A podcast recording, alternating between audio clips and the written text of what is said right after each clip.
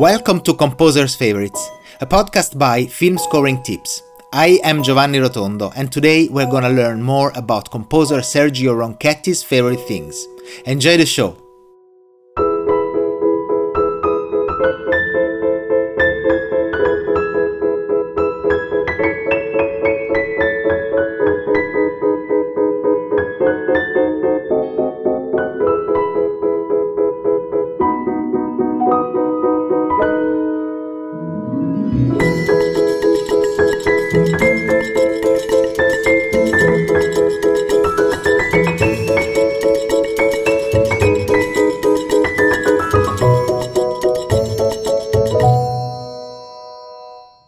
Welcome, Sergio Ronchetti, composer of the video game Eldest Souls.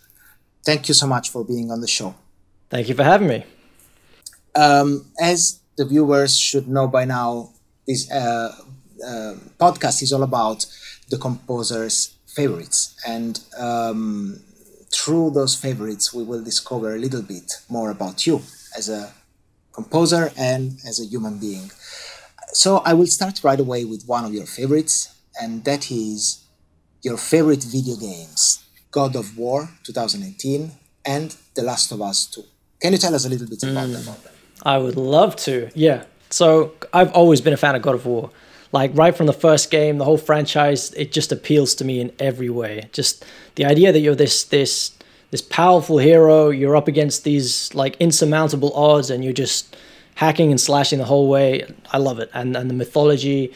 And this last game is all the more better because it's just, you've got the whole weight of the franchise behind it, like in the character Kratos, and the adventure feels bigger. And it's fantastic. I can't wait for the next one. And obviously the music. I'm sure we'll talk about music at some point, but I love the music from the latest one as well. And Last of Us is, I think Last of Us 2 is one of the most important games of at least my generation, at least the last 10 years in so many ways, in showing like what the previous generation of console can do, like the absolute like limit it can put out, and also just the kind of like social points that it touches upon, like within the game, within the characters. Like the game is less about this like, you know, the things that are going on around the world, and more about the way humans are still fighting against each other, even in the face of an apocalypse. And fantastic. The sound is fantastic, and I love that game. The music of both is very cinematic, and both games are, in fact, very cinematic in character. And the music is somewhat dark and mysterious and epic. And this is something I have heard, at least one of the aspects of the music of Eldest Souls, which is a video game that you have scored and that I've just finished testing and playing, and I had lots of fun, I must say, and awesome. I really enjoyed the score. Thank you. Can you tell us a little bit about this score and the experience that was composing it and producing it? Sure, absolutely. So this game was my first video game project from start to finish, and we started about 4 or so years ago. I met John and Francesco, who founded the studio, Fallen Flag Studio, and they were over here in the UK, which is where I am. I'm in London. They were in the UK studying, doing a game developer's degree, and they took a year out to work on this game. And I happened to meet them at one of these free workshops, these events. We got chatting, and the rest is history.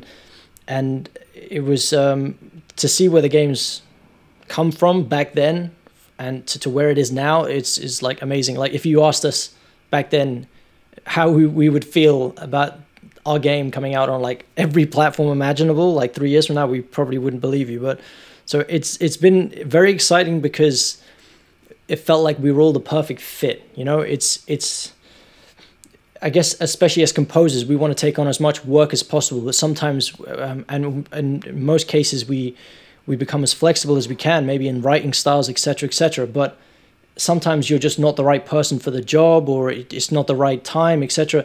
This was perfect. I mean, almost serendipitously perfect, because because like it was their first game, and it was my first game, so we all had the time and freedom to learn what was expected of us as individuals, within the team. Like I didn't fully understand what a what a sound designer, what a composer had to do and what I was allowed to do, etc., etc. So we got to learn and kind of fail together until we got it right, which is fantastic. And this is awesome. And you did record, I snooped your website a little bit before. And by the way, I love the part where it says, I now have a mustache. It was you made me giggle, and I can see you do. It's very important. It's now part of my personality, so I have to mention it. So what I was saying is, I saw one video of you recording a violin. Can you tell us a little bit more about what instruments were recorded live? What instruments are just sound design or virtual instruments? What was the balance? Sure. First of all, I'm not a violinist. Mm-hmm. I'm not a string player. I'm no Tina Guo, like, as much as I wish I was, because I love string players. But so stuff like that was used kind of for the sound design, creating. I can create screeches and strange sounds enough to create ambiences within the game, which is really fun. And part of that is because I love doing Foley. I love recording things live and mixing them in with virtual stuff, whether it be sound design or whether it be with the score. Within the score as well, we have to work, as I'm sure you understand, within the limitations of the project itself, and one of them being the money. So if I had enough money to record a whole orchestra, I would have loved to have done it. In this case, it was very much, because it's an indie project as well, typically everything was trying to control it within my means and my kind of capabilities. So a lot of what you hear on the score is using virtual instruments, except for the main theme, which I had the chance to record a couple live instrumentalists. One was a vocalist called Tara Mann, and another one was a cellist called Maddie Ashman. Both, they were just friends that I made in my uni degree, both very talented musicians. And I feel like the best balance is of what I want to do in the future is the main theme, that one track, because it having those live elements makes all the difference, and it really kind of accentuates all the virtual stuff behind it. Awesome. I'm wondering if, and this is a segue to the next favorite, if your favorite album, The Blackening by Machine Head, gave you any influence when composing the music.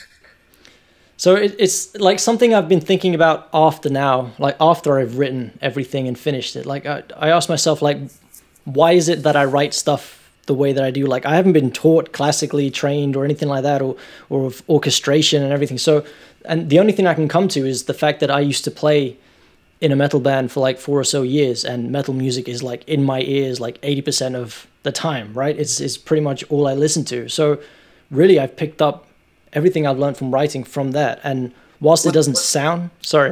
What instrument? I used to play bass, and I did some vocals and stuff like that. Foundation of the band.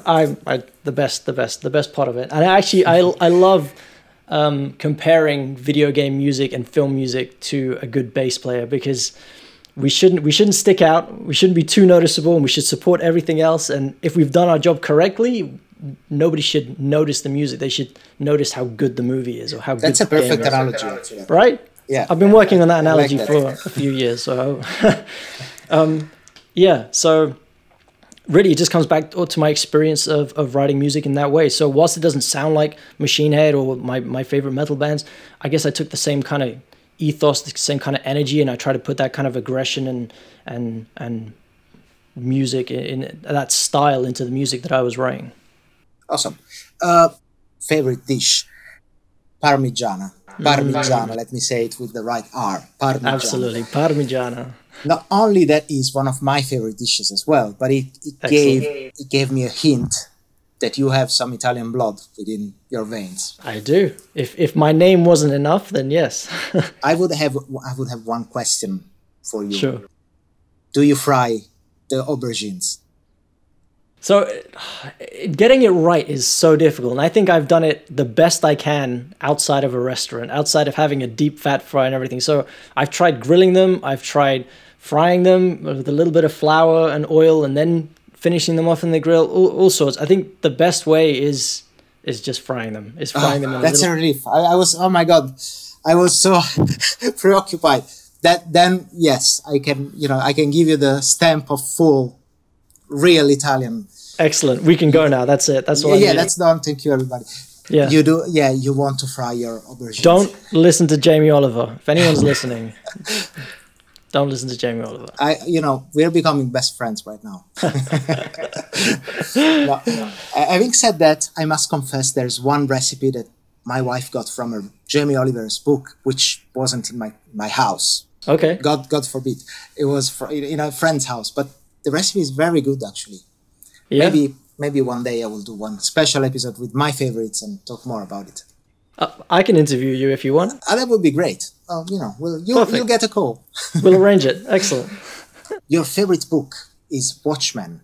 Mm. And that is actually, is it a series of graphic novels, right? It's a graphic novel. I don't know if it came out in a series when it originally came out. It may have done. I've only ever known it as the complete book, yeah. What is it for those who don't know it, and why do you like it? So Watchmen is a graphic novel, not a comic book. It's a graphic novel. There's a difference, and it's fantastic because it's. I think it was. I'm not gonna assume that it was the first, but it's one of those books where it's all about superheroes, but it's the way that they kind of live within society, within a modern society, with like how they integrate and the political consequences of their actions, like and a lot of this is being touched in like these new the new Marvel Cinematic Universe, for example, how they are superheroes, they do save the day, but then once everything's safe, the city's destroyed and they have to face the politicians and the people who aren't happy with them, etc., etc. And it's just very interesting, and it's just a great comic book. There are some pieces of art in there which just really speak volumes, and I love it. Yeah. And I'm wondering if you also like that there was a film quite a few years ago, and then they made a TV series that was very successful. Do you like those as well, or do you feel they're not as good as the graphic novel? I haven't watched the series. I think I only watched a couple episodes, and then I think I moved on to something else. But I obviously I do like Zack Snyder's movie that he made originally, and I think they're great. I think, I'm not one to complain whether it's, I'm not one of these purists, these elitists that is, it's not exactly the same as the comic book or exactly the same as the book. It's like, I don't care. I want it to be a new thing. It shouldn't be the same. So I always enjoy seeing other artists create something like in their own kind of, their own version, their own kind of, their own version of the original piece of work. So it's always interesting to see that. And I like each of them for their own thing. I think the movie stands up on its own. I think the book stands up in different ways as well. So, yeah. Cool. I will ask you another couple of favorites before saying goodbye. One is your favorite film cue, and it is Alan Silvestri's work for Avengers Endgame's final battle. Oh my God. So this cue like lives in my head, like it plays on loop, like just rent-free the whole time. Like I will walk down the street with no headphones on, imagine this scene in my head, and I'll give myself like goosebumps just remembering how epic it was. And I think it's also partly because, the music is fantastic. Alan Silvestri as a composer is just phenomenal. Even like back with his work in like, Back to the Future and stuff like that. So he's great on his own. But I think the movie as well, because it's like the kind of like the climax of such a massive series of like other installments and other movies, you feel the whole weight of it. I feel like I'm giving myself goosebumps just thinking about it. It's like, it's so nerdy, but it's just so epic, and it's just so captured so beautifully. And yeah, for that reason, I love comic books. I love Marvel, as I'm probably sure you can tell. And that was just that moment, just that like sequence of 20 minutes was just everything it should have been in my head. Lovely. And for those very, very few that haven't seen the scene you were describing, which is I can't remember if I think Avatar passed Endgame once again after they released in China a few months ago. Yeah. But anyways, one of the most successful films in movie history. So if you haven't seen the film or heard the cue, you can find it very easily on YouTube, and I urge you to go and listen to the maestro Silvestri, who, by the way, must have some Italian blood himself. It sounds like it. And your favorite driver, speaking of Italy, is the favorite F1 driver, Formula One driver, is a driver for Ferrari this year and last year as well, I think. His name is Charles Leclerc. What can you tell us about it? You can see that with my answers, I was trying to suggest to you that, I'm Italian. Like, do you want to ask me some Italian questions? Yeah. I'm a massive Formula One fan. Like above all sports, like I will, stop everything just to watch the races. And although Ferrari's not doing very well lately, Charles Leclerc is quite clearly like one of the best drivers on the field and also one of the nicest guys. It's really nice to watch a sport and see all these new drivers come in and be just really down to earth, really nice guys, as opposed to like, in the 80s where, things weren't quite as PC and it was less about, playing video games and more about stuff which is maybe frowned upon now, like the whole, like the grid girls and everything. So anyway, so it's really nice. I feel like Charles Leclerc encapsulates that new kind of wave of drivers along with the other new guys that have come in. And he is super young, right? He is, yeah. I think he's only like 22 or something like that. God, so he's, along with him and like Lando Norris and George Russell and a couple of the others, it feels like there's this new kind of generation coming through. It's they're changing the image of the sport, which is really nice to see. And I mean, if Sebastian Vettel said that Charles Leclerc is the most talented driver that he's ever seen, I think that means something as well. So that's amazing. I will ask you a couple, if you can tell us a little bit some info about your follow-up project. You are still working with Fallen Flag on a new game, right? Mm. Can you tell us anything about it? I know there's secrecy. I can try. And I can ask all the listeners to sign NDAs if you want. Okay, perfect. As long as everyone's on a friend NDA basis, that's fine. But yes, we are working on something else. I feel so fortunate to have met the guys and to be more involved with them, more involved than a composer should be, really, because I've put myself out there, and they're quite, we work together very well, I think. So, it's just very exciting. We have a really cool idea. They're the ones who designed the game. I'm just the one who hears about it and just tells them, great, that sounds fantastic. I'll start writing some music, but it sounds very exciting. So let's see. Lovely. See. Can't wait to know more. Sergio, it was such a pleasure to have you. I wish you good luck with the release. I'm sure it's going to be a smashing success, and we'll talk soon. Thank you for coming. Thank you, Giovanni. Thank you. It's been a pleasure. That's our show for today.